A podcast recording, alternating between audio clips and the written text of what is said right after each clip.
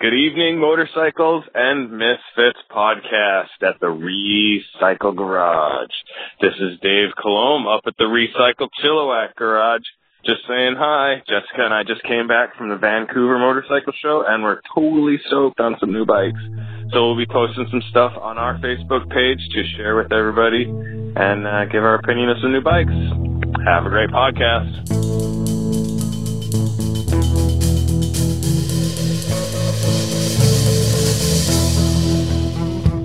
Hey there, welcome to Motorcycles and Misfits at the Recycle Garage.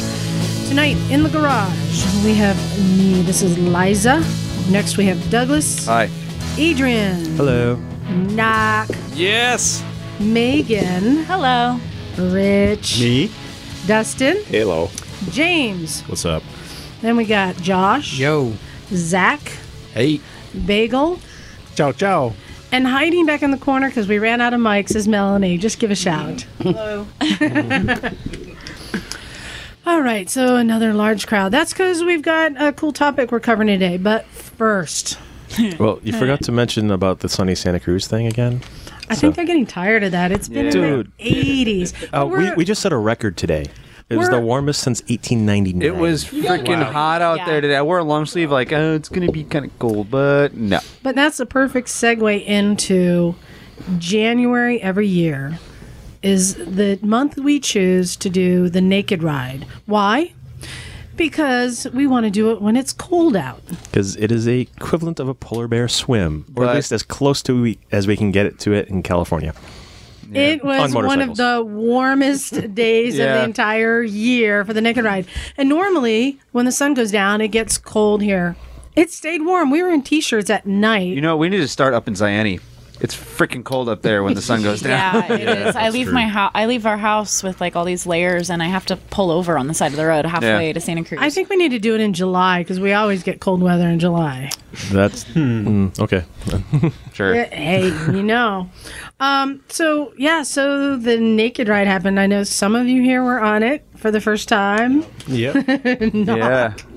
So I saw, I saw some balls, man. That was crazy. yeah, I saw Knox penis. So uh, Oh man, I'm so sorry. I am so sorry. I was mostly fixated on Lucas's penis, though. hung, hung like a mosquito. It was just, it's just sort of. I mean, isn't here to defend himself. you, can, you can see He's it like the- peeping out of the bush. I mean, I mean, there's nothing worse than when a guy gets on his bike right in front of you. It's like looking into the hairy eye of Mordor.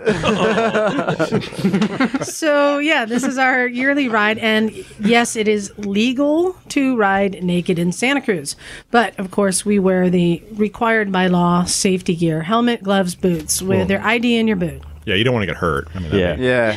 Um, and You it's don't want to legal. break a nail while you fall down. It's legal as long as you're not lewd and lascivious, which just means it's legal as long as nobody complains. yeah. Yeah. So just Yeah. don't shake your junk at people. Yeah, don't Yeah. stand on your tank doing like little twirls with um. Helicopter penis. Yeah.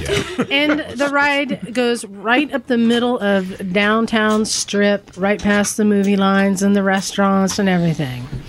Um, And the- Douglas, you led the ride. Did you want to share the accounts? It was fun. Okay. And uh, There were Megan, no it survivors. it was a lot of fun. I, I, I, I, it's really fun leading the ride because it's it's really empowering. You get all these people cheering you on and everything, and you know you, you know you look in your rear view and you see nothing but like forty headlights behind you. I th- remember we had like twenty. Um, I think next year I would like to be part of the ride and not lead Yeah, it. because one of the things you get from being further back in the back, because I was towards the, the rear of it, is people have reacted by this point Yeah. and are either screaming or they're trying to do the "I'm so hip and cool, I'm down with anything, so I'm not even going to crack a Right. smile" sort of thing, or they're like can't process it, their brain just breaks. In They're the like, front, they're still trying to figure out what's going on. Like Yeah. they're See, still that's trying what to I like. My make favorite sure that part- they're actually seeing what they're seeing. My favorite part was there's a, a kind of a 50 year old hippie woman in a in a Prius, naturally, and she turned her head finally and looked over at the group, and I was staring right at her, smiling, and just saw this very appreciative Oh, nod on her face as she was checking out Doug's hairy ass, like just sort of like. Yeah. Yeah, yeah. you know, it would've sure been a wasn't- good time I to can do stand that. up. Yeah, Doug, you, I like think you you have made to her shave day. your ass or it doesn't count as naked. No. if he shaves his ass, Megan won't have anything to pluck.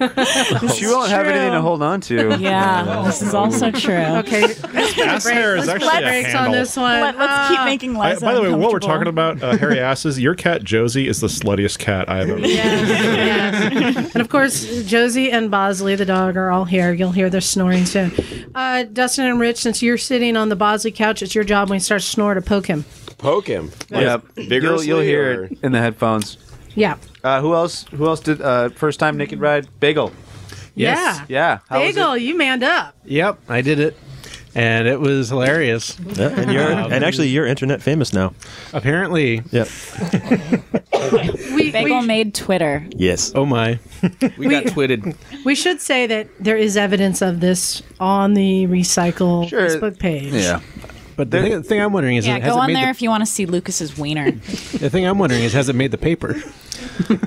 No, it generally doesn't actually. No. Uh, that whole like indecency. It's in not print thing. crazy enough here in Santa Cruz. just- That's but d- wasn't there a comment that did make the paper once though? Not that we're aware yes, of. there was. There was a Keith posted it on Facebook. Oh, That was It an on. That was an online newspaper. Uh, City bike, wasn't it? No, no, no, it was- It was good wasn't. times, I think. It was the good times. yeah, good times, like craziest thing, or like yeah, it was something like crazy. the about- Mm. craziest thing you've ever seen while in Santa Cruz. And this lady was like, "Well, this one time I was at Oswald's and a bunch of naked motorcyclists went by." Oh, right, right, right. You can also go on YouTube and just type in, I think, uh, you have to be careful when you type in stuff like this naked Santa Cruz. Yeah, because there are actually It's like a UCSC million does hits. one. Or, Yeah. yes. Um, we like being naked here.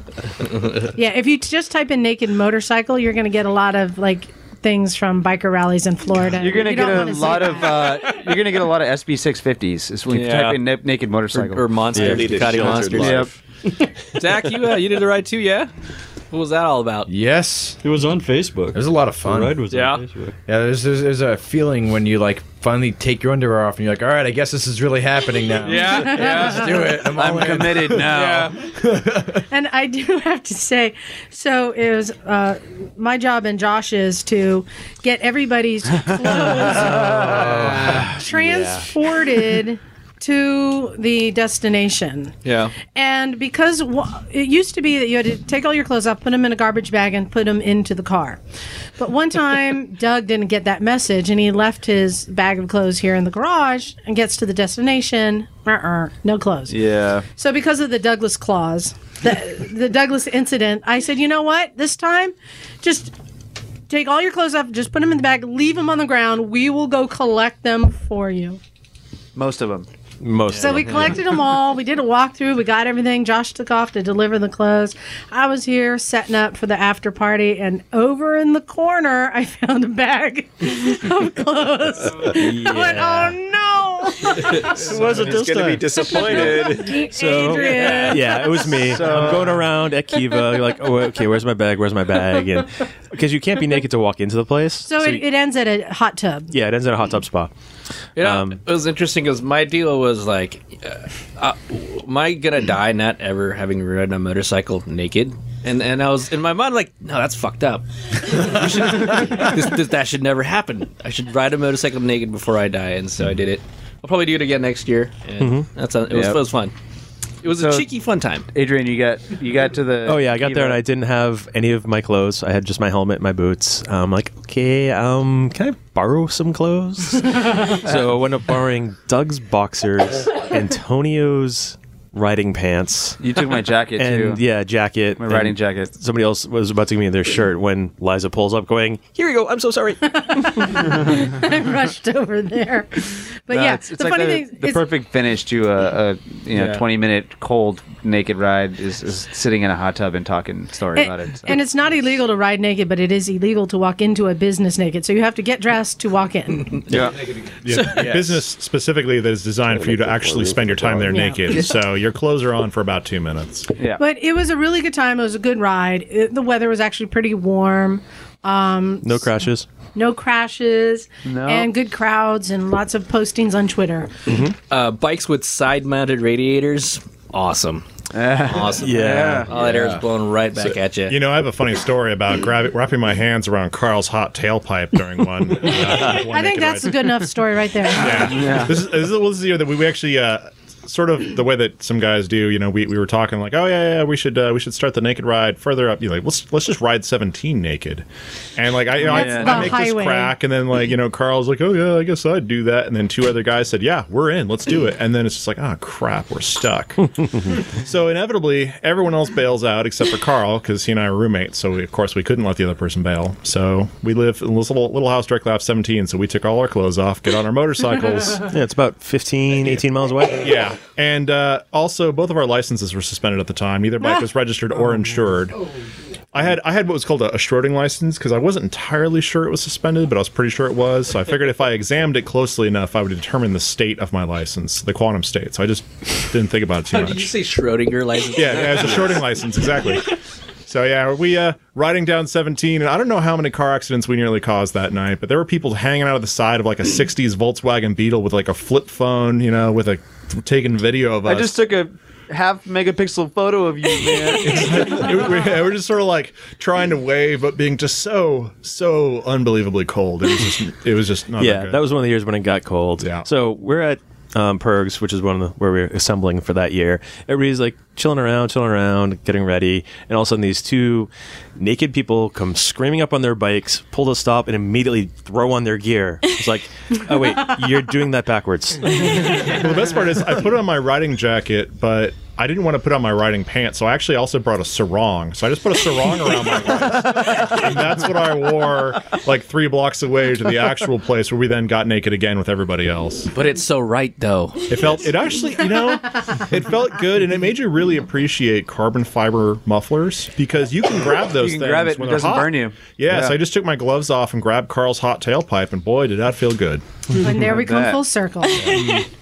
so uh, today we had another nice, uh, sunny, beautiful, busy day in the garage. Uh, let's see, what did we do today? Oh, um, let's first start with Sage won the friggin' idiot award. I didn't. I didn't hear about this. Who's what the happened? duh awards, you know? Oh, Duh. the duh awards. So Sage for a few weeks now on his we were talking about his weeks, a few weeks now on his sport bike his what is it a it's a ZX6. Franken- It's an FZ6. Frankenstein Something. ZX6. ZX6 Yeah, Frankenstein ZX6 track bike le- blah blah blah anyway Frankenstein. Yeah. The his headlight stopped working. So he's been trying to figure out, tr- checking all the wiring, doing all this stuff, and now for the la- for the last week or two, he's been using bicycle likes lights duct taped to the front of his bike to ride. And uh, so I said, you know what, come in today, and if if your wiring's a mess, let's just since your taillight works, let's just run a jumper from the taillight up to the headlight and get you a working headlight. So, uh, Knock, was it you who kind of stepped in? I said, "Hey, can you go help him run a run a wire for his headlight?" I was like, uh, we're not gonna goober engineer this engineer this quite yet. So I asked him, "Have you checked your fuse box?" And he's like, "Uh, I, I don't know. if There's I a have fuse box? Yeah, it was that. Oh, no. All right, just No take your way. shit apart. I check your remember fuse having box." this conversation three weeks ago with him. But uh, yeah, we went in there and we found the blown fuse. Obviously, I think And- this is actually really appropriate for this podcast because fuses they are pretty new technology, so it's pretty reasonable to look for that. Yeah, so uh, we replaced his fuse and he installed his h- lights back in there, and he's good to go now. So, oh my god, He won, yeah, the friggin' idiot award. Always start with the basics. And when somebody tells you to check, I think I told him check the fuses, and I didn't think he didn't know where they were, so he just ignored that request. He didn't want to take the seat off because he said he had to take the tail fairing There you go. off. But did he have to do that today? Yeah. we Yeah, Yeah, he he did. did. Yeah. Uh, it's a, it's a fiberglass race. Race, bearing. plastics, and he didn't want to take stuff apart, so he duct tape bike. yeah, the upper half of that bike is like a house of cards. Everything has to be assembled together just right. Yeah, You know, yeah, like- yeah, for sure. And then uh, Josh, you did some work today. Yeah, I uh, adjusted the fork on my DRZ and uh, bent the passenger peg back into shape a little bit. It's not quite right, but uh, added some tire air to my rear tire. But What, what what psi were you were you actually at today? Uh, started at eleven, and I went That's good to for the dirt. 15 Yeah. and a half. That's a little high for the dirt, but uh, And and Adrian, I, I I- didn't I overhear you talking about because you had some sliders. Oh yeah, I made in your sliders, bag. too. And Adrian, weren't you saying well, you? yeah, as, soo- as soon as like you, if you get frame sliders, you order them online. Um, as soon as the package arrives, or as soon as you crack open that package, That's the danger zone. you're in the you before you get on your motorcycle again. You have to install those. Um, Hmm, I've had these for a while, but No, it's- but- but it's there were- just you were all pl- you thread, were playing with fire, man. Yeah, it's you just don't- all don't thread leave those hardware lying and around. skateboard wheels, so it's not really you know.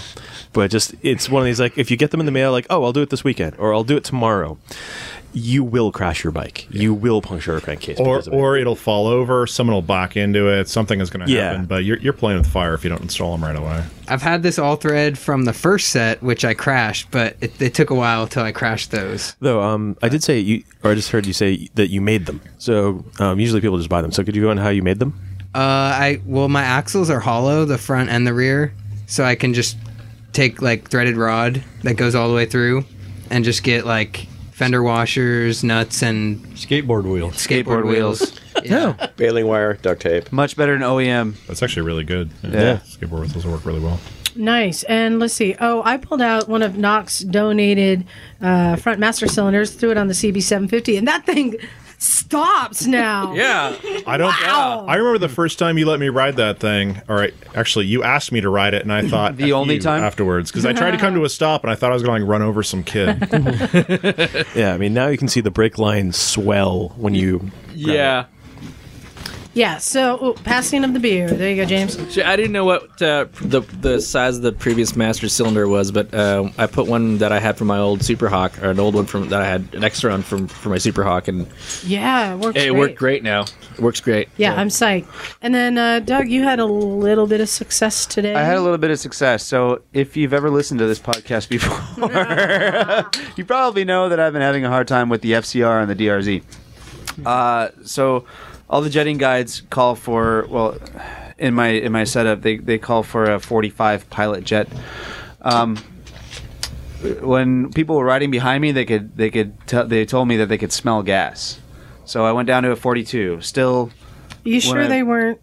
yeah, Uh, yeah, yeah. no we had the chili after the naked ride So uh, I had Megan get me uh, what a forty and a thirty-eight, 40 and 38. and uh, I've got a full Well, exhaust. that was um, system. after it died on me and wouldn't Right. restart. So uh, on the very low end, it's really rich. So Yeah. I just put the 38 in there, and it's like a million times better. It's I still feel like I want to go a little bit more lean.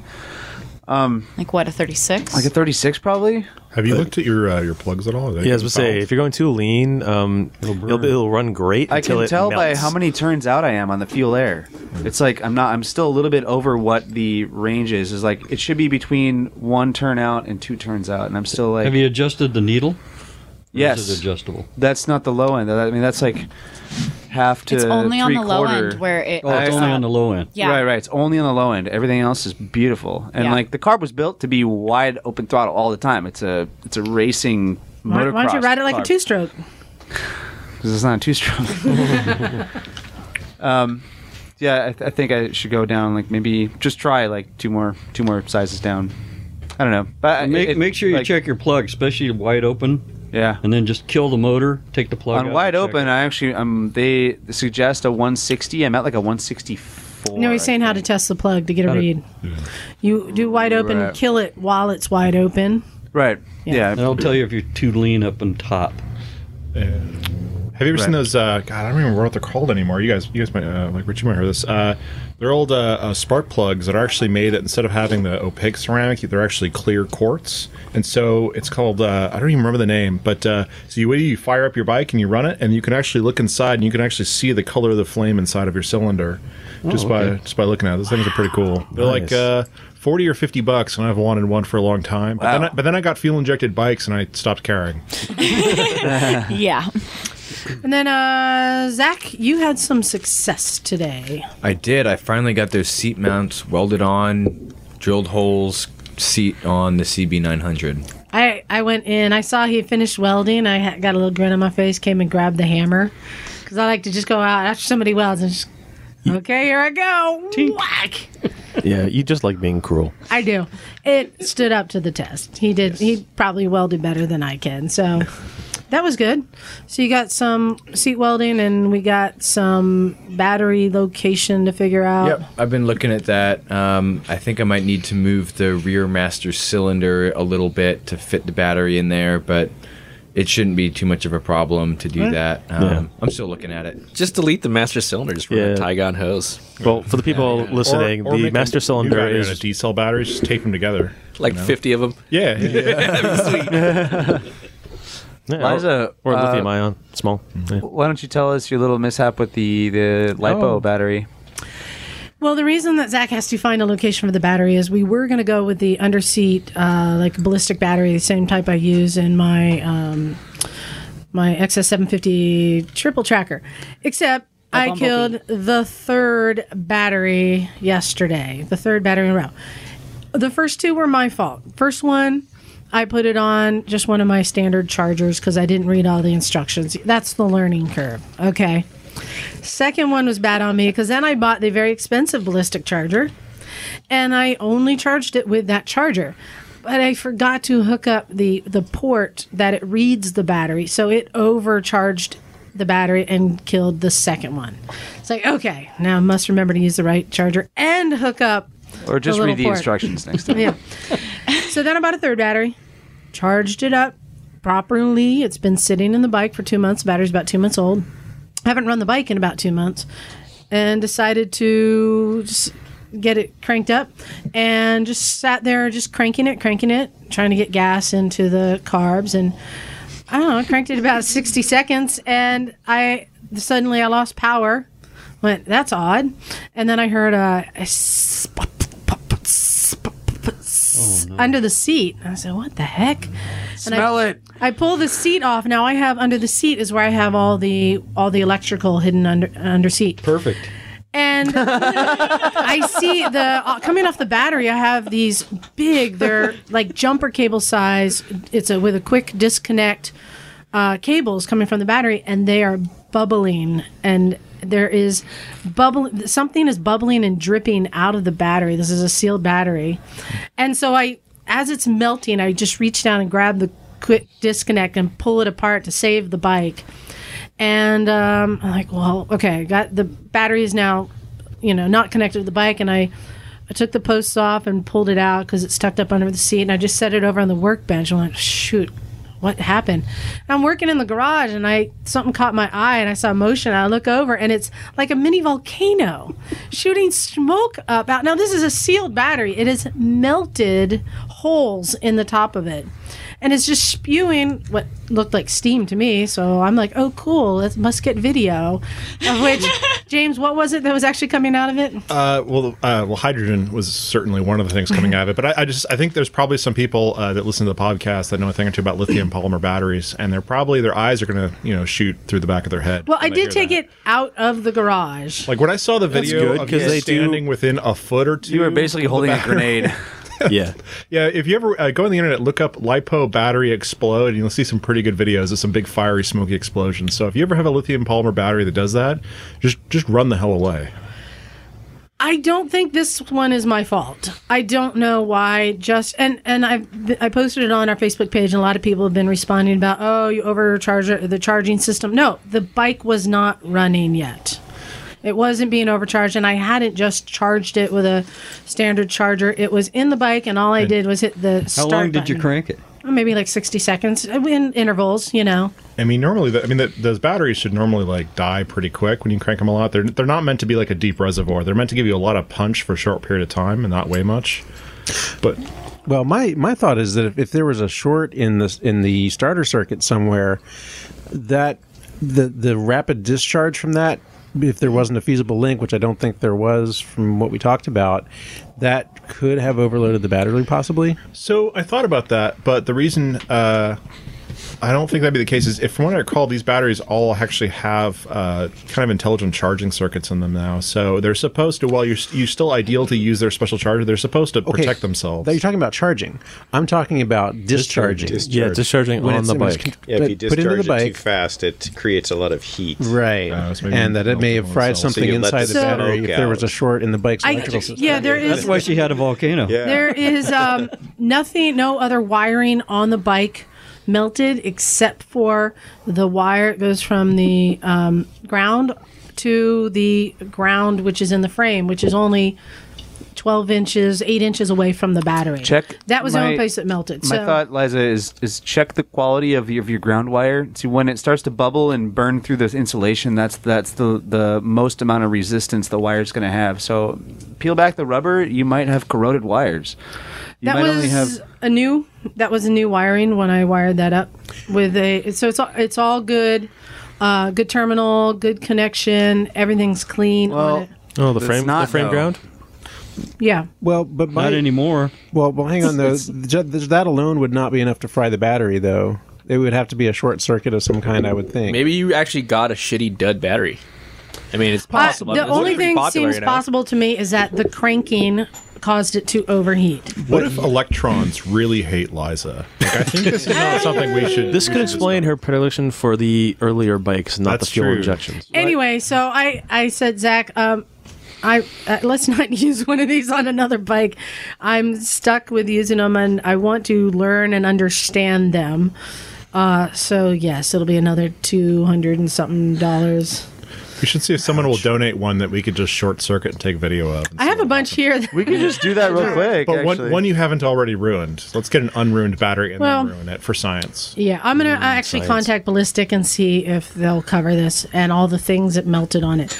Um, so then, lastly, uh, Jonathan and Lucas Yes. were cleaning the carbs for the CB900. That's a big And invitation. uh, Jonathan was being very good about asking in, for instructions along the way. Yeah. And I explained to him how you take everything out, lay it out in order, take all the jets out, use the carb cleaner and use the compressed air on the carb body. Do not use the compressed air on the small little things like jets in your fingers. Just use the carb cleaner on that. Is that because they fly across the room? Right. Possibly. Yes. Lucas That is wasn't there for that Possibly. tutorial. There's a small chance that that could happen. Um, and also I explained to Jonathan that you dismantle and take every all of the rubber seals and such out before you use carb cleaner on it. So Lucas stepped in without hearing my tutorial, and in the carburetor, um, there is a rubber plug that goes over one of the jets. Okay, and and they were also doing just one at a, a carburetor at a time. Everything was neat and orderly. Well, for some reason, Lucas said, "Hey, uh, how important is that? Is that plug? Uh, it's very important." He goes, "Oh, well." I cleaned it with the carb cleaner, and then I sprayed it off with the compressor, and it shot across the room.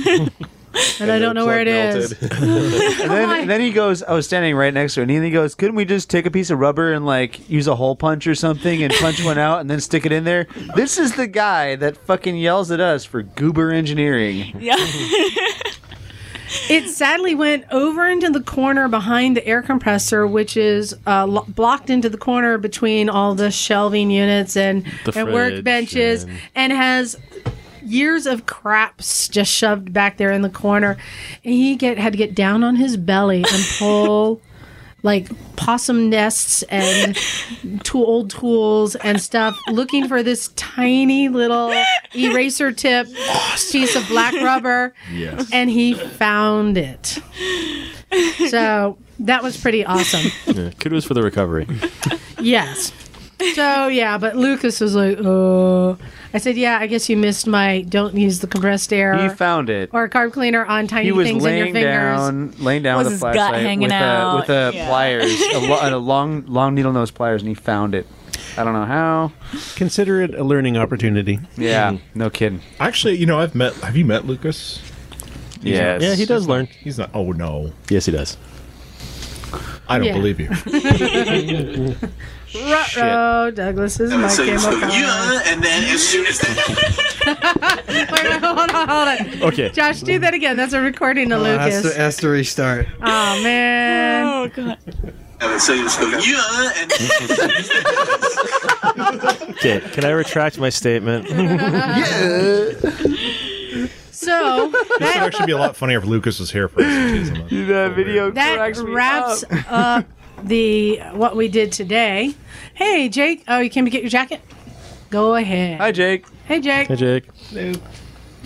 All right, so wrapping up what we did today, let's go to the Craigslist, Craigslist porn pick of the week. Ba, ba, ba, ba. dog. So, Okay. I asked Adrian to find a sport bike because the subject we will be getting into is about technology and mostly sport bikes. So, Adrian, did you find a sport bike under five hundred dollars? Yes, as a matter of fact, I did. Oh, no. And Is it by Matchbox or Mattel? Ooh. and this tablet has managed to turn itself off. Where's the power button? Right here. Is it a, is it a katana? Because those don't count. No, it is not a Friends- katana. Friends do not let friends buy. oh. No, but uh, James, this may bring back some painful memories for you. Is it a custom? Not an FZR, please no. No, not an FCR. So we have um, a 1983 Yamaha Seika 400. not the Seika 2, but yeah. I had the Seika Turbo. I had That's not a Oh, man. three sport bike. Seika Turbos, Th- which I that's think what? will become relevant tonight. what did you mean by sp- I just got sport bike. Yeah. Um, so low miles, sat for years, clean, turns over, clean carb fires, cleaned carbs fires needs work. Oh, mm, wow, English is not the best. Yeah, bought as a new project, was making a Oh. scrambler out of it. dot dot dot. Good project. Dot dot dot dot. Complete. Oh, Uh, it's jeez. an '83. It's painted blue. Um, A it's- scrambler? yeah, it's got some work done. Pass around the Um, picture. So they are asking two hundred dollars in Los Gatos. As your lawyer, I advise you to never buy a motorcycle that comes in a box after someone is halfway through turning it into a different kind of motorcycle. I think Um, it's actually fully assembled. I think this that's almost worse for the for the engine alone might be worth it. I think two hundred bucks is a fair price For a challenge. he'll take Yeah. because he'll take one twenty five. That's so uh, why. there is one gotcha that raised a red flag for me on Oh this no, one. is it the registration? Title status lean. Uh. Uh, yeah, no, no. I no no no. Actually, I, I'm still totally cool with that because I just thought about two hundred dollars. You know what I would do with that? Epic go kart. Yeah. or chariot, where you actually, you know, you, you put the engine dr- to two simple drive wheels horizontally, then you sit back with the cha- uh, separate chariot using chains to control it. You'll Josh probably is nodding die. his head. but it'd be an awesome afternoon. it. I mean, I had this uh, dream last night that I took a uh, DRZ 400 engine and made it into a go kart. Because I've seen like you know dudes put R1 engines in a go kart and that looks cool and all, but I want a thumper in a go kart. And It's called a Briggs and Stratton. Wh- Why? Oh. Yeah, exactly. like, okay, you, you could have you No, could it's like have a- a 40 horsepower go kart, or or check this. Stay with me. Ani. You could have a 200 horsepower go kart. Mm. If you say took a VFR engine, did a, did a supercharger upgrade on it, and stuck that into a go kart, that would be a fun way to die. Right. Um, by the way, when are you? When are you doing the paperwork on that one? Um, whenever. Okay. Uh, do next- that. So next actually, Wednesday? yeah. So Ad- Adrian is giving me her her VFR, and uh, my plan is to. You're taking the Viffer? I'm Yep, taking the he's taking the Viffer, Viffer. and I'm Wow. going to love her forever because I'm going to install a supercharger on it, and then I, when I when I actually come through and get the uh, HP two later this year. by supercharger, do you mean CR500 motor? no, actually, I am still trying to convince Tim to give me one of those because I want to take a, a CR500 engine and put Good it luck. In, a, in a. I know he says he's willing to do it now. I, I want to put it in an SV chassis. I want a modern Really? sport bike chassis, and I want that CR500 engine. And then I'm gonna have to say, like, Oh. what am I gonna choose to die on? Will it be the HP2? Will it be the Viffer with the supercharger? Will it be the SV with the two-stroke engine? That I could don't be a know. new a good new segment, Liza. What bike will I die on? yeah, I mean, Liza, you have the Duke that you're gonna. Yeah. I, I will be happy to die on a Super Duke. Yeah, but you know, you know, there was I s- I, uh, I passed a dude on a Super Duke last night, and I, I he should give you that bike because Home Slice did not know how to ride it. Okay. He was really good at opening the throttle on the straights and shutting it down and slamming on the brakes in the corners. And I thought, like, man, will you get out of my way? I have got a naked ride to get to. So, which brings us to our subject tonight, and the reason why we have some of our esteemed guests here tonight. Esteem. Yeah, actually, can Uh, you redact Rich is rolling his So- eyes and shaking his head. I was um, reading something about the new R1s coming out. So hot. And there was lingo describing features on that bike that I had no earthly clue They what refer it to meant. those as TLAs. Wh- What, do you is ask that? is a T- TLA is a three-letter acronym. Unfortunately, the namespace is exhausted. They've had to go to four letters at times. Yeah, actually, it's it's a letter hyphen and then and then the TLA, which is actually an E ETLA, which is an extended three-letter acronym. So, all right, I'm trying to. I have some articles here I was reading about the features that these bikes have. Um, oh, yeah, that was a cool one, too. Oh. All right, so this was. And so, Rich, you spell your name R1CH. You ha- How many R1s have you had now? Three.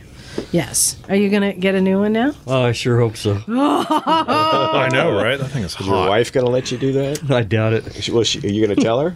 No.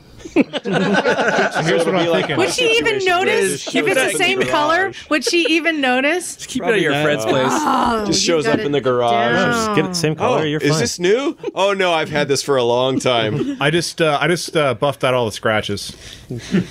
So, okay. So there are things in this R1 that are describing like the inertial measure inertial Mm-hmm. Me- measurement unit, the IMU. Okay, that uses gyros and accelerometers It's got to a measure six-axis pitch, gyro. roll, yaw, acceleration from front to back, left, right, and up to down. Does that shit measure yo uh? That's and by the way, for the listener, that's the Konami code for. Oh my god, that's a lot of horsepower. Yeah. Why do you need six axis? So the six-axis accelerometer is interesting. So they actually use it to tie into both the traction control system and also the linked braking system. Can I So- demonstrate that? That's Well- what he's here if you want. Hold on one second. Let me oh. read some more of these features, and then we'll get into your demonstration. so we can Uh. just talk. We can talk about all these. Oh, Oh. So Work up the dog. on the R1. okay, adjustable and don't user stand. programmable power delivery modes. Okay, I understand that. Lean angle sensitive traction control. Oh, we're getting a little into alien technology here. Four stage slide control to manage power slides. We're, who's doing power slides on the street? Who says, it, who says it's on the street? Right Yeah. Four stage lift control to dial in your maximum wheelie settings. Full throttle launch control, one of the most terrifying experiences you can have on two wheels.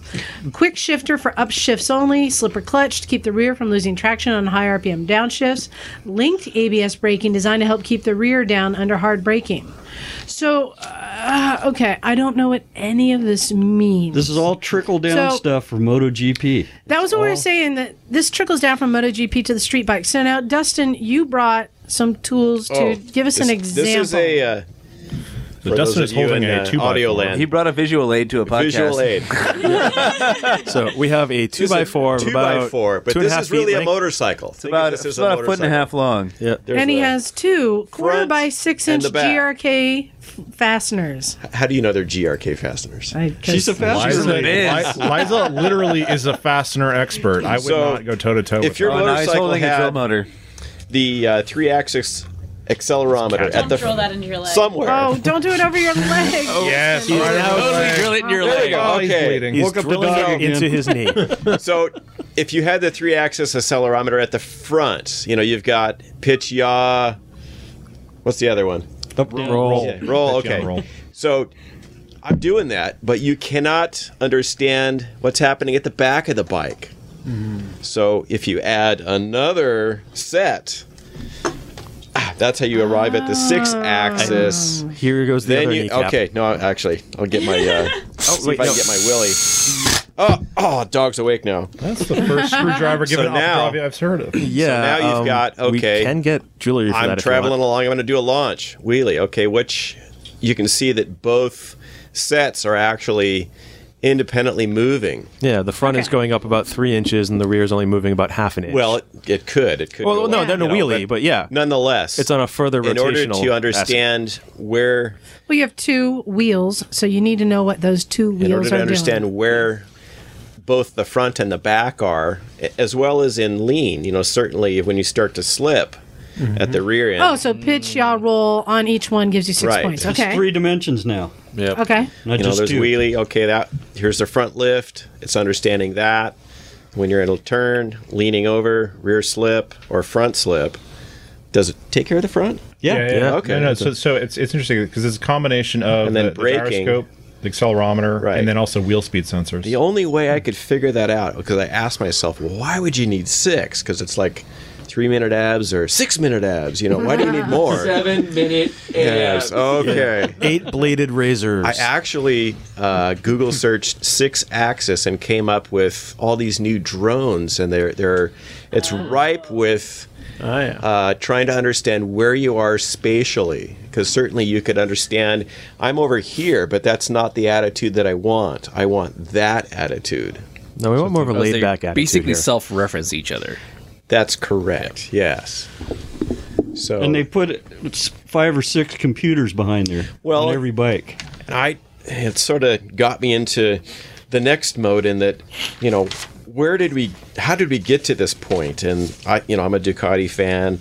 Uh, I thought, Oh. we won't okay, hold it against you. Oh, okay. I've been banished. So I looked he, at. He Okay. rides a BMW, by the way. Oh, okay. Either way, it's still- forgiven. we'll let you know what it's like to have a bike that runs every day. Ugh. no, I'm notorious for killing the batteries, right? Yes, you are. Okay. Uh, More than lies. So I Yes. thought to myself, well, gosh, you know, Whoa. Ducati, they're at the front of technology. They started to use computers uh, for uh, fuel injection. Okay, when was the first unit?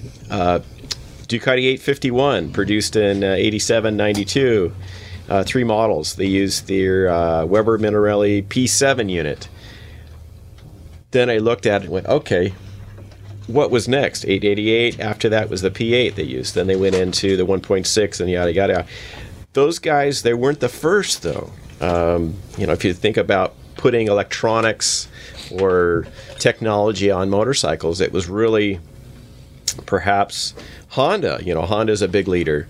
Uh, Honda CX500 Turbo, produced in '82 only, Cool was fuel bike. inj- was fuel injected, but that was not the first. Uh, going further back, Kawasaki, 80, 1980. It was the Z1000 Classic was fuel injected and it was a big trade-off because the fuel injection system on that bike weighs 16.7 pounds Wow. whereas you know if you put carbs on it it's you know the carbs basically weigh 15.7 so it's you know sort of a trade-off but it was very interesting to see that you know certainly ducati we think of them being leaders can you manage the dog there Rich? Bosley, go back to your seat. There you go. Um, you know, it's really interesting how far back all this So- fuel injection stuff goes. Our technology, uh, you can even go further back than that, and there were very uh, small tech features on, you know, a basic points ignition system, condensers, points, gaps, you know, the coil itself. all those things are very, uh, from an electronic standpoint, they're all known quantities. So, like, how effective were those early fuel injection systems? I mean, I mean, uh, they had closed feedback loop, open It feedback, was all that actually business. would just be straightforward? grafted in the case of the Kawasaki. It was grafted off of a Nissan, so they really had uh, open loop systems. They were very fixed or, or defined in a way that you know the air flowing through a particular size orifice uh, would create uh, via a heated Orifice. wire. Um, you know, basically the airflow. So it was all airflow based. Yeah. There was no uh, loop back or, or details that would really allow it to self tune. That was Right. all very fixed. And if I you mean, uh, I, so I'd imagine like the, the mass airflow sensors came for later iterations of it. well, and all ma- this. yeah, the mass airflow is really you know all the technology that you find in the '80s automobiles, Toyota, Nissan, everybody where they went. But before that, there was mechanical fuel injection. well, that was the Bosch or Hmm. uh, what that be carburation? Porsche used, I Can you guess. imagine? Yeah, mechanical fuel injection. Well, they still use that on sprint cars. Do they? Yeah. So it's just like mechanical pumpers just It's ex- pressurizing the fuel, it's pumping And fuel valves. through it, And an valving. orifice. That's crazy. I, I Wow. used to have an Alfa Romeo GTV6, and I gotta s- tell you, I would like to never encounter mechanical fuel injection ever again. but it the technology that you find on the new R1 is really I I was astounded. You know, I always get a little woody for uh, titanium rods. Rich, just a little one? Yeah. Can you Can I actually- get an amen? Titanium rods. Leonard, let's all say it again. Titanium, Titanium intake rods. Yeah, titanium intake valves. Sorry to all the rods. Let's talk actually now about like cryo-fractured titanium. What about uh, adjustable length intake tract? Oh, yeah. Got one of those. Yeah. Super hot. Wow. Yeah. Yep. Uh, they also changed ba- uh, to rocker arms rather than shim under bucket. Yes. Kind of like the That's the BMW. first- Is that why they were Yeah. doing it, or as as a like, with a follower or something? It's, or? it's actually easier to adjust. Yeah. Okay. Still the cross-plane configuration. Uh, I was saddened to see it's still a wet sump. I think it would be really bitching if it was a dry sump oil system. You're a Ducati guy, though. Uh, Well, they don't even have it, but certainly, you know, would. Uh, but the all the TLAs they were talking about were really. Um, Yeah, I saw one of the things from um, was a good read. Some of the Ducati's like coming out with the dynamic variable timing as well. I think was one. well, and they've had for a number of years electronic-based uh, tuning for uh, the dampers or shock absorbers, front forks, rear Mhm. shock. Uh, that's typically produced by Olin's. Uh, I think you're now going to find that on the R1M. Uh, pretty neat system, but Yeah, I've mostly seen Ducati that was in there Beamers first. actually. In the uh, Adventure GSs is when I first really ran across the adjustable suspension, where it'd be like, "Oh, okay, I want to be sporty today." Click, and the bike would rise up under you, and just like at first I could flat foot it, and now I can't.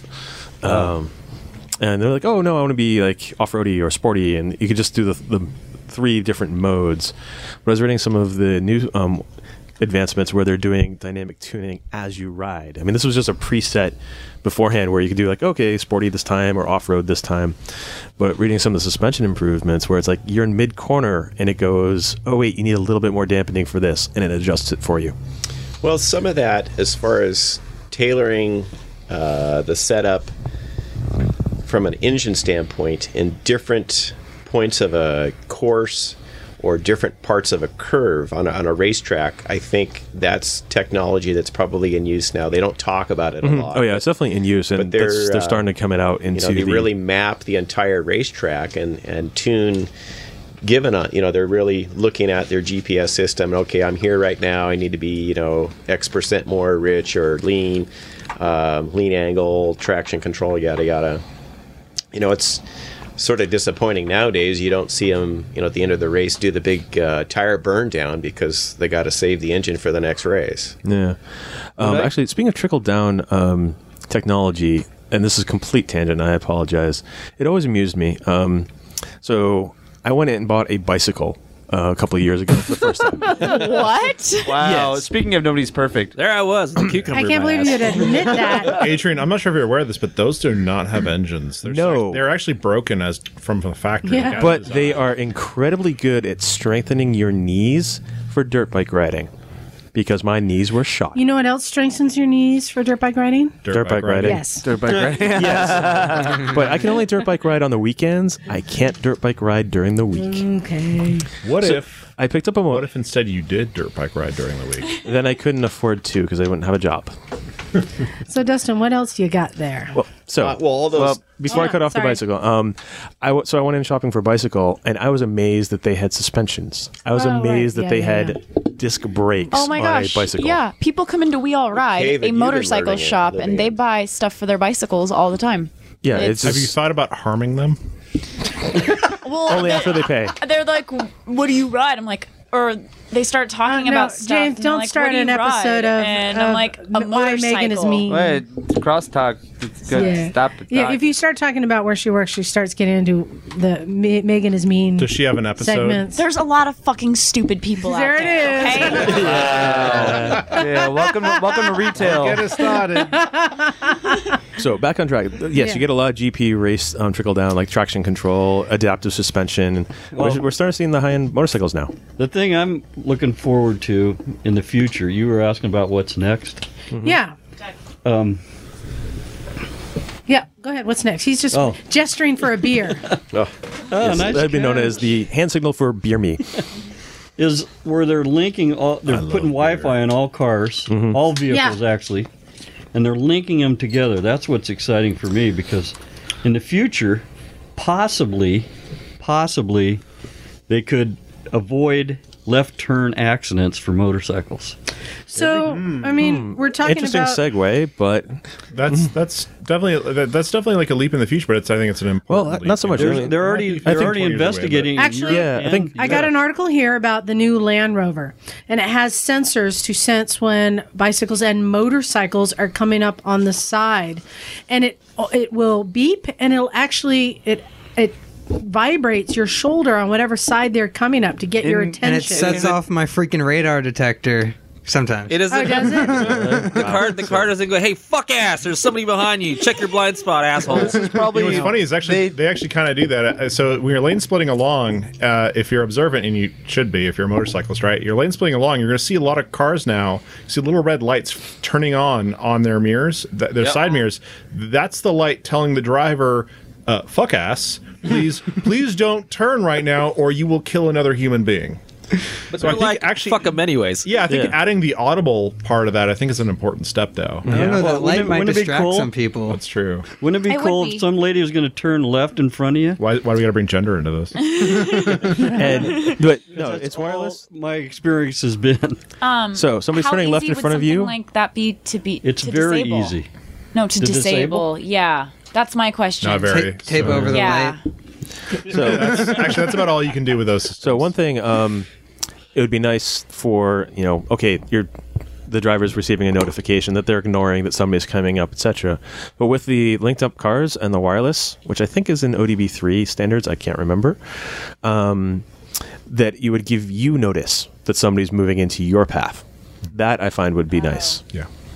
So we're, we're talking about how things trickle down from like the MotoGP bikes into the street bikes, and then I guess they trickle down into the bicycles.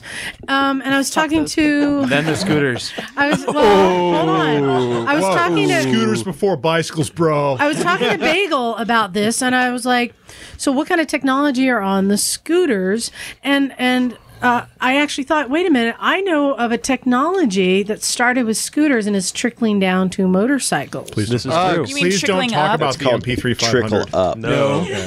It's like a, it's like fattening up when you're losing clothes and give your clothes to a So- fatter person. That that's that's what's happening. From Bagel, please share with us what scooters do well. Okay, well, one thing in particular that uh, is hi- heavily used in the scootering world is the CVT, which is a constant variable transmission. now I know that this is not a fan, not a favorite of, of some people. It's precious, but, but it, it is actually a fairly robust way of transmitting power from the engine to the wheels. Didn't that come from a snow machine? Uh, they've been used in all sorts of applications, including agricultural uses, for years and years. It's not a new. It's actually not a new technology, but it's new to motorcycles. Um, and basically, the way that it works is you have your output shaft coming off of the engine. You have one pulley on the output shaft, and then you have another uh, pulley that's on the input shaft to the drivetrain. And the way it works is that the pulley halves on either side are designed so they will move in and out, basically making the pulley wider or Yeah. narrower. Now, the between the pulleys is a V belt, so that that V belt rides in the pulley either closer towards the center of the pulley or further towards the outside edge of the pulley, and this variation in the position gives you a change in your effective gearing ratio so that instead of having to shift through gears the belt just moves along the pulleys at, through the rpm range to give you your your gearing as you go, go faster and faster and the way this works is that in the, the front pulley coming off of the uh, the output shaft of the motor the and this is this, at least this is the type of cvt that i'm familiar with the belt driven cvt uh, you have a set of weights in one pulley half which push that pulley half into the other one so your, your belt your belt starts on the out, outside of the pulley, basically having a, it is like having a big gear on your on your output shaft and a small gear on your input shaft of the the drivetrain. And as you start revving the engine, the pulley moves, grabs the belt, and as the engine speeds up faster and faster, the the pulley halves press together because the weights inside the one pulley half force it into the other pulley, which pushes the belt to the outside. Now, on the back half of the pulley, uh, typically there's a, there's a clutch, and it has springs inside of the, the pulley halves, which are the pulley halves are together all the way when the engine is stopped, and the faster it moves, the pulley pulley halves move farther and farther out, so that the the, the belt rides uh, towards the center of the pulley. Giving you an effective gear ratio of, of your top gear. Okay. Right, so moving it center like a smaller sprocket, so you could turn your scooter into a stunter. You know, the, the fundamental problem I have with the CVT is it is kind of for the most part the most effective and efficient way to transfer power from an engine to the wheel. but I still hate it because it's not a manual transmission. Yeah, so I, I hear you. It, took- it took me- it took me a long time to accept it. I, like- I acknowledge its superiority in terms of efficiency and power delivery, and long term, it'll help save Johnny Polar Bear, as, as uh, a certain douchey BBC reporter would put it. But like, it's not a manual, so and I loathe it. James, that brings me up a question. We're talking all this tech of, you know, traction control, lean control, power delivery, automatic transmissions. When does it stop becoming motorcycling? So you know, actually, John, um, he's been on the Harris. Yes, Harris. Yeah, yeah. yeah. So he Doug actually has Ranch. a really good point because he and I uh, talk about technology a lot, and I really like his perspective on this. Uh, Fuck that shit. No, no, no, no. it's No, that is actually a direct it quote. actually, it is yes, but it's also it goes deeper than that, right? Because his point is, is that, uh, and this is sort of a, a taking taking something he said, and it was. He he said, "You know, one day I'm gonna be riding my, you know, my motorcycle, my- his 954 twitchy, awesome motorcycle. His primary goal is to murder its rider, just like an R1, right? It wants to kill you, and that's the that's the best kind of motorcycle. And he's gonna be sitting there working his ass off, using years of skill to ride this thing to its limit and go fast. And then he's gonna be sitting there, and some dickhead kid is gonna come blazing past at 200 miles an hour on Highway 9, sitting back, hands off the bars, texting, and this motorcycle's gonna do all the riding for him."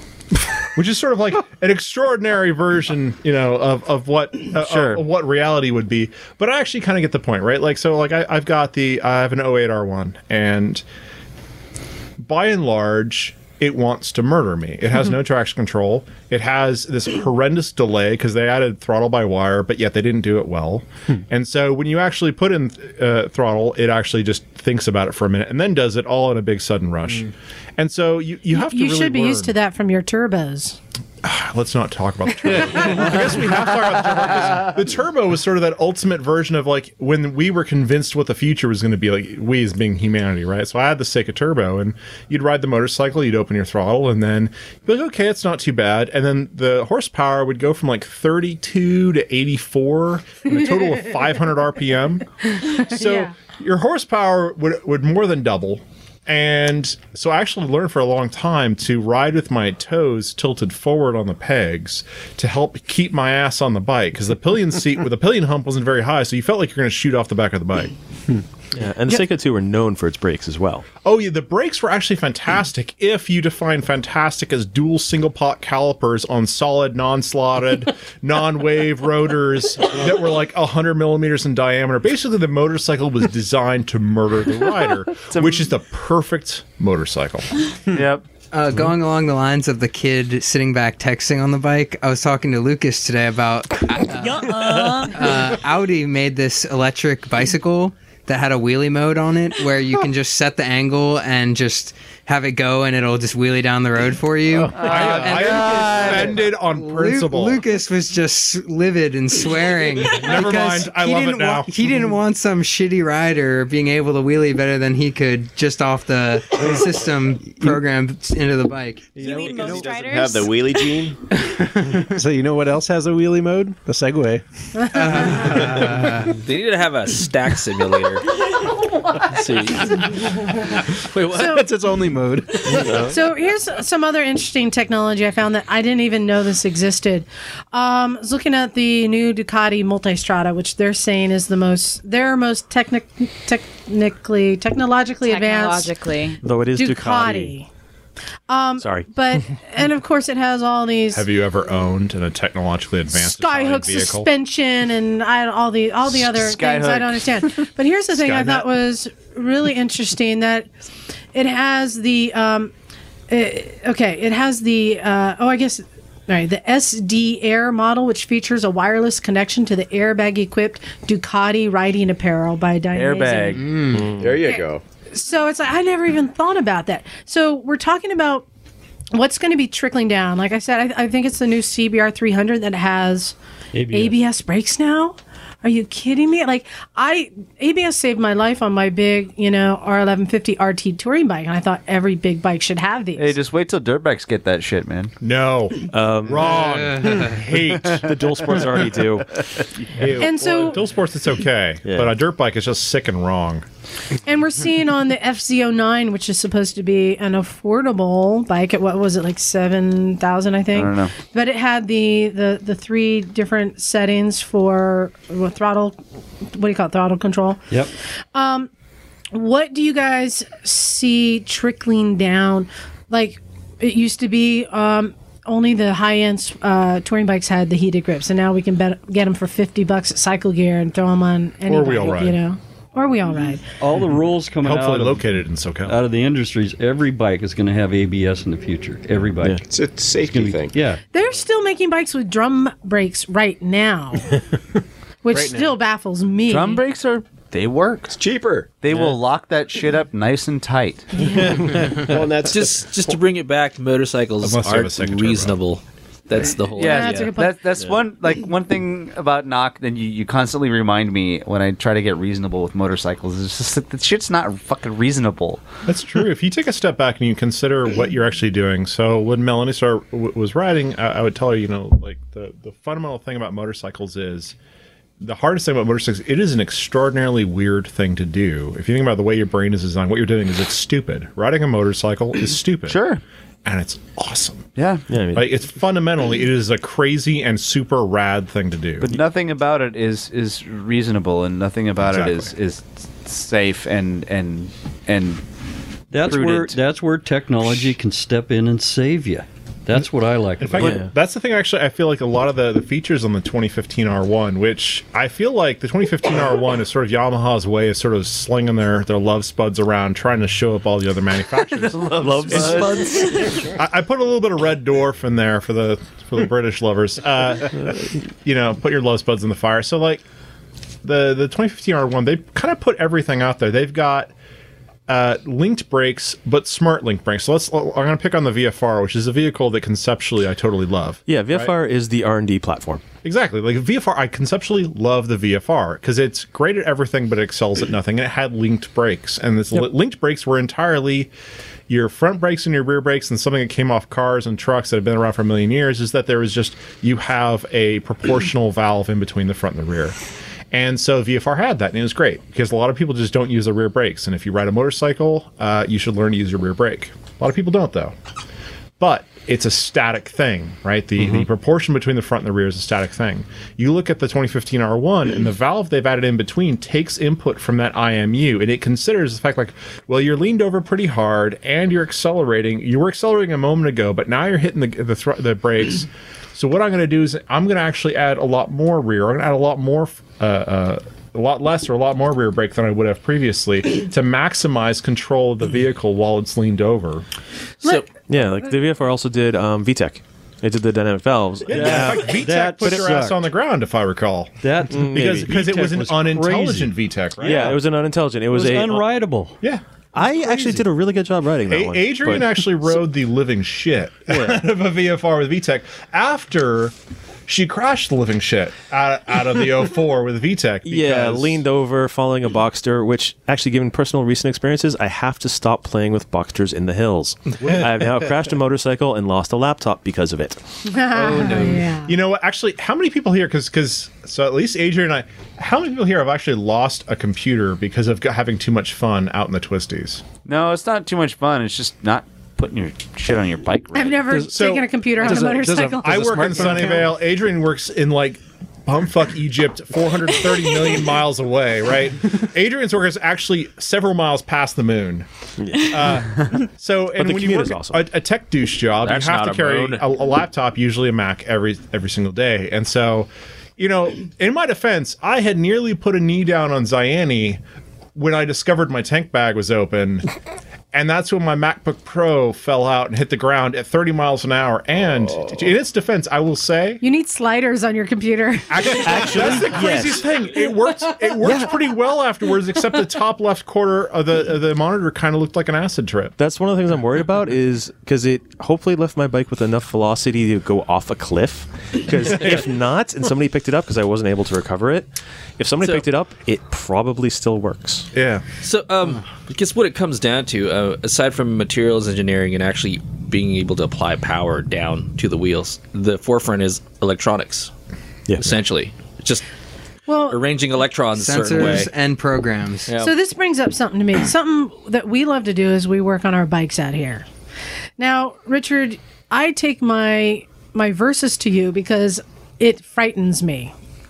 and it's Liza, like I, you'll be fine. I can't use a hammer on it. I don't know what to do. Too much technology. Too much technology. So I'm wondering, for somebody who, you know, we're talking about trickle down in 10 years and they're riding their Nighthawk with the inertial measurement unit, you know, that's measuring the pitch and yaw and roll, are they going to be able to work on Yes. it? With your smartphone. Yes, with your phone, you'll be Actually, able to do the it. 2015 R1. Yes, there is an app that links to your smartphone that actually helps make recommendations for you to set through your smartphone. Yeah. So, so you're Um, saying that the new mechanic is not going to be using wrenches? no, they will. but Liza, look at it Point this I would way. make, if your CDI, if you ever a CDI crap out, and it, it happens. Like I've had a CDI, I've had a coil crap out of all things, and and they're supposed to be solid state invincible things. It, you still can replace it, right? Like there might be fundamentally more intelligent technology on your motorcycle, but it's still replaceable. And in fact, with modern vehicles, it's a little black box. You unplug, you put a new one on, you go. The harder part, and this is what you need someone like Rich for, is is knowing to replace the piece that's broken. Like otherwise, you walk. You know, when my that '82 Seika Turbo, one day I walk up to it, I flip, I put the key in the on position, I hit the start button, and it cranks over, but nothing happens. And it took me hours to figure out the CDI had crapped out, which is something that almost never happens.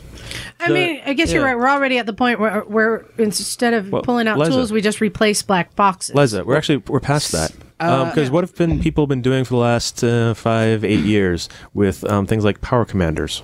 The fact Yeah. that you can change your fuel injection mapping with a computer. Yes, but, I'm talking about entry level. The Yamaha R1. I don't know if I know that not all the bikes do it, but the R1 has onboard self diagnostics. Yeah.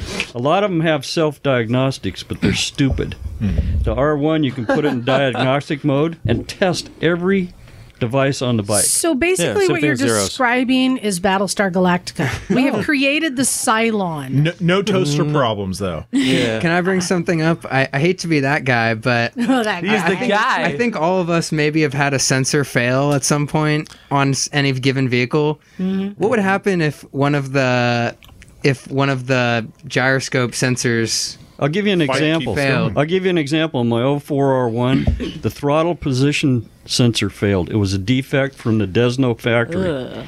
And you'd be going around the corner, all of a sudden it'd accelerate. Yeah, that's what I'm saying. Not good. Things making controls and braking and acceleration. I don't. Well, once you have enough lawsuits, they'll fix that. The computer became self-aware. So the, you know, the in a panic, we about- tried to pull the plug. Do you tru- do you trust that Japanese programmer? The Maybe I interesting thing do. is that Uh, actually, the more more sensors you have, you know, when a single one fails, when you write your software correctly, when a single sensor fails, the others pick up the slack. So not only does the vehicle detect that you have a failed component, but it then can, can compensate. So not let.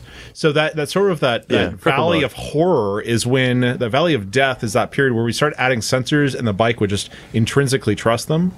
But as we kind of have been coming out of that, when a single sensor fails, the rest of the bike goes, "Well, that's fucked up. I'm gonna ignore that." Fail safe. Yeah, exactly. Well, it's Go with the the rest. limpback Yeah, have a mode. default mode that it goes back. Yeah, but can uh, I do cripple that mode is while usually you're what it's called. hanging a turn and dragging knee? So I want to know what Goddamn do you think right. is coming down the road? Like, I- if if all this stuff is hitting street bikes now, I have no idea what's going to be down the road for us. Like Josh and I were talking about, um, you know, the helmets now uh, with the communication in them. There's been communi- helmet communicators, but now they're affordable and anyone can have it. Actually, what I like to see in helmet tech is um, a non-Newtonian fluid for um, impact. Because right now it's Mm. pretty much the same styrofoam shell with a hard case around it. That's a good point. Um, so I'd like to see something that will deform a g like a little bit, but not too much, sort of thing. So it's not the styrofoam crush; it's more of a slow down of the Hmm. brain rather than a hard stop, because that's what's been causing so much TBI in the people we know. And have and also the other thing I thought was interesting that I'd like to see some more research on whether or not this is a valid, uh, like a really a valid technology. So a company came with this idea of like I think what do they call it like cryo freeze helmets? But the idea is that you ever had one of those little packs, you kind of crush them up and they get really cold afterwards, that endothermic reaction. So one of the the big things that causes TBI, from what I've read, not a neurologist, when I, uh, is that when the brain swells up uh, a, a a lot after an accident, it it gets a lot of injury from that from that.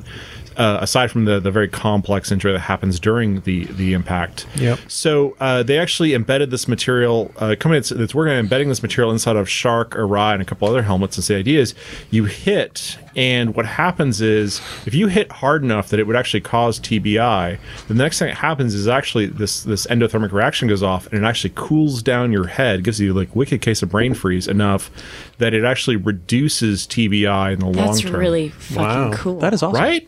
Yeah. As long as it doesn't leak all over your head. No, no, no. It's actually it's, it's, it's a powder. Like if you see the stuff when it's in the Okay. bag, it's Yeah. like a Okay. powder. Is it pretty light?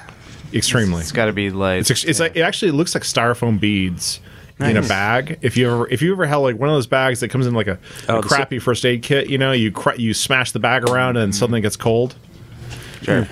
Okay, I'm going to go out on a limb here. I'm going to try something out. This could go horribly wrong. You want the D? It probably will. I want to go Who's around gonna the give it room. to her? What's the D? Hold on. There's two of them in the closet. um, I want to go around the room, and James, we'll start with you because you'll probably be the most likely to have an answer prepared. He's always got an answer for Oh, something. Uh, I want everyone to give a prediction of a feature that will be commonly used on motorcycles in the next, I don't know, 10, 20 years. Chirp. That's actually so. Aside from uh, pr- as much as I fucking load them, CVTs and electric. Although that's not fair. Zero bikes. I want to try them out. I lived in, near Scotts Valley for years. You should. So want to ride cool. one. They sound Yes. cool.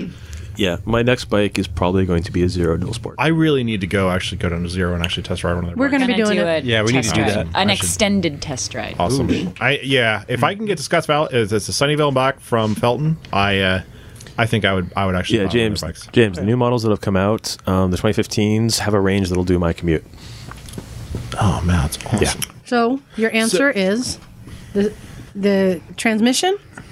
So uh, the other thing is the CVTs. You know, uh, obviously those are going to come up. But my answer is honestly. Um, so I- I'm actually going to pick an out there technology that might not be realistic because I think that'd be more interesting. So one of the things that, that really hampers the ability of a motorcycle to corner is obviously its traction. If you think of a three three by five card, that's that's your traction patch, and and that is butt. Not So- if you're Josh, you run 11 psi. You get like five, five by eight. bendy. But then you corner hard and you break your bead and you're fucked. Exactly. Then you're just metal on, on asphalt, and that's that's that, that always ends in earth sky, earth sky, And earth it's sky. not- collisions. uh, I can't corner very hard the thing while that I wheeling, think that so will be it's- interesting sorry. that I'm going to throw out there, aside from uh, two wheel drive, which is a possibility. I don't know if that's going to happen much outside of, of street bikes. They have those uh, It's already been Christinis for the uh, for the dirt. Yeah, it's like a 10% lead on the front or yeah, something yeah, like yeah. that. Like uh, Olean's actually, I think, came up with the first production system for two wheel drive. The other thing I'm interested in Hmm. is if you think about it, what, what is it that really controls the size of your, your contact patch, and that's the size of your tire. So I don't know if you've ever seen a, a D bag or. Uh, Look, I'm gonna be honest. If you're running a 300 series rear tire right now, you're probably a douche. So I'm, I'm gonna just put that out there, and if you disagree, that's cool, but f you, right? So uh, the problem is though, if you then try and steer a bike with one of those, it sucks ass. So because the tire's so big, it's it's just it's really unwieldy. So I'm interested to see if larger tire tires with sort of the Motasys style uh, reactive forks.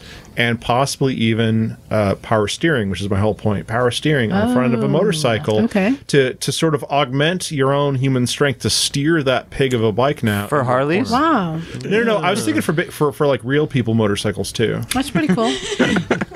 Dustin, how about you? What is your prediction? I, uh, uh, prediction. All the technology that you're gonna see down the very high level, expensive bikes is gonna obviously trickle down to, you know, the forty nine ninety five level. Yeah. So I So you're saying the, the Uh, What we're seeing- gyrometers and all that stuff? gyrometers, yes. Well, good, good, good example is is a ABS on a, on a 300cc motorcycle, Yeah. right? Yeah, it's it's just the technology. So is the gonna per- really get this- performance technology. Well, that's the whole crux of Okay. the technology, and that typically we find it at the upper end, and then it gets pushed down to the lower level, where it becomes very mainstream. More titanium. Especially on an entry level bike, they want to keep them as safe as possible. Like I mentioned before, it's going to be ABS on all bikes, but in addition to ABS, they're going to have lean control. Um, ABS sucks when you're leaned over or in Right. loose, loose gravel. So they're going to have to add uh, technology to compensate, like uh, um, KTM did first, Yeah.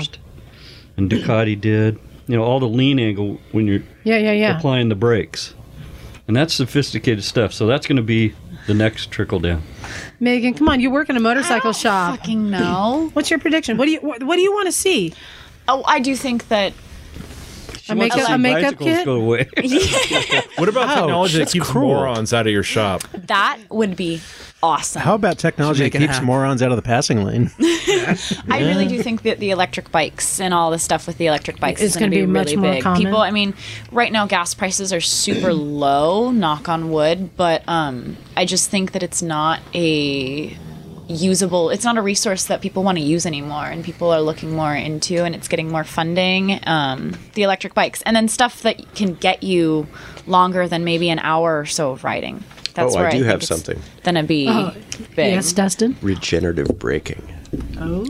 Oh yeah. Actually, electric bikes probably have those. I was about to say, doesn't Zeros already have those? Zeros- Zeros have been on that. No, they do. You do? What about you, Knock? Uh, I this is like near distant future. Um, hyper efficiency, hyper efficiency it, because for fuel, hyper efficient tires that last longer. So, like what uh, Craig Vetter's doing with the Vetter Challenge and having yeah, possibly. I mean, look, you have the electric. aerodynamics. Sure. Well, Damn it, Liza, that was mine. not even just aerodynamics, but like getting the most out of uh, per charge, getting Well- the most out of per liter uh, of gasoline. How many weekly, daily riders spend their time over 80 miles an hour when like aerodynamics really start Um, to kick in?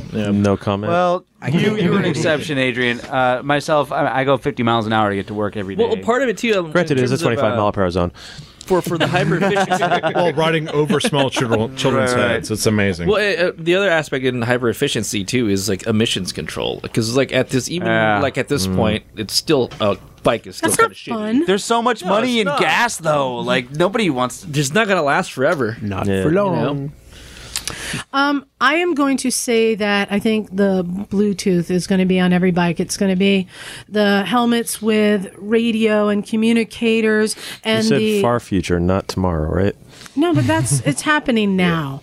I think that will trickle down to all the bikes. The Bluetooth, the the cell phone on on the bike with the bike communicating to your cell phone, which communicates to your helmet. Um, I think there's still a lot to do there. XM radio. Yes, exactly. Uh, I was gonna say something along those lines that would be super easy. That they just had the prototype for the helmet with the heads-up display and the rear Yeah, the camera. Scully, yeah. And I think that the like for an iPhone camera sensor, those things are like five or ten bucks. The real challenge is in the heads-up display, and I don't think that those would be very expensive if they made if they could make one that'd be affordable for everyone. Right. How about you, Adrian? Um, well, since you Stole stole the, yours. the aerodynamics one, um, because yes, motorcycles have the aerodynamics of a brick, really. It's more of a monkey fucking a football. No, that's you on the R1. That Uh, is, for the listeners, I'm in fact six foot nine. So yes, yes, it is a horrifically awkward experience. Um, I'm going to Well, that steal football riches. feels so um, and that is intervehicle communications. Um, you're going Yeah. to have well, not just the autonomous, like the self-driving cars. You're going to have cars that are talking to each other, chilling out, doing 75, and they are cruise controlled together. So they are not doing like constant little slow down, speed up. So they're all going constant speeds. Um, Nice. No one goes zero. Yeah, and then you'll have the bikes, which will also have this. So, in video games, you know you have that map of your enemies, basically. You're going to have that on your heads up display. Oh, nice. And knowing all the vehicles around you. It's like playing like Frogger. Unless you're going, I can, I can actually link my homemade missile system up to that. I see. I That's the Skunk see Works what project. you're- Yeah. Douglas, how about you? Uh, well, a couple things along the lines of fuel efficiency and aerodynamics, uh, lightness. If you look at like a cheaper Kawasaki or Suzuki or Yamaha, whatever it is, um, There's still steel 350 pounds. frames. They got really, really heavy steel components. The race bikes, sure, carbon fiber, all around graphite, all kinds of, alu- uh, you know, really light aluminum. They add ballast to those. It's called the but- Rider. Um, no, they got a minimum weight. Lightness, and uh, aerodynamics. Um, the other Mm-hmm. thing uh, is the.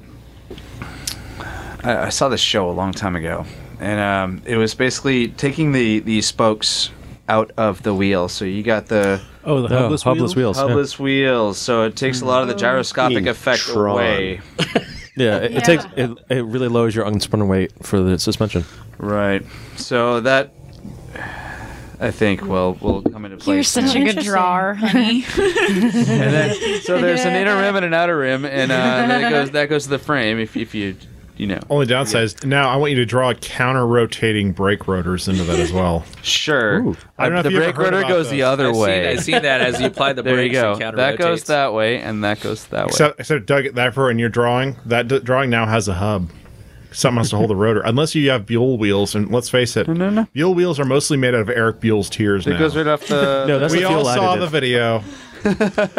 Bagel, how about you? What, what's your prediction? Well, I, I definitely think that electric drivetrains are going to be a huge thing in the future. Uh, it's already starting to come out, but I think there is a huge potential there that hasn't been realized yet, especially with battery technology, which uh, there's a lot of research going on right now into new battery technology that will drastically reduce the. Uh, or to drastically increase the power to weight ratio of the batteries. Yeah, actually, I'm gonna jump. I'm gonna jump in one second because I was talking with Zoe earlier about this. Mhm. and I figured I'd give her input on that.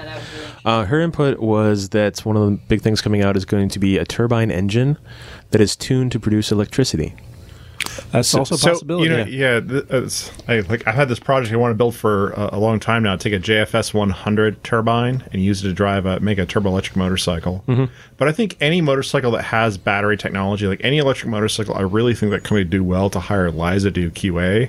'Cause Liza does horrible things to batteries. I've learned, and like the last 48 hours, I've learned that if I ever develop a battery, I'm a hand it to Liza and stand back and see what happens. I'm not scared.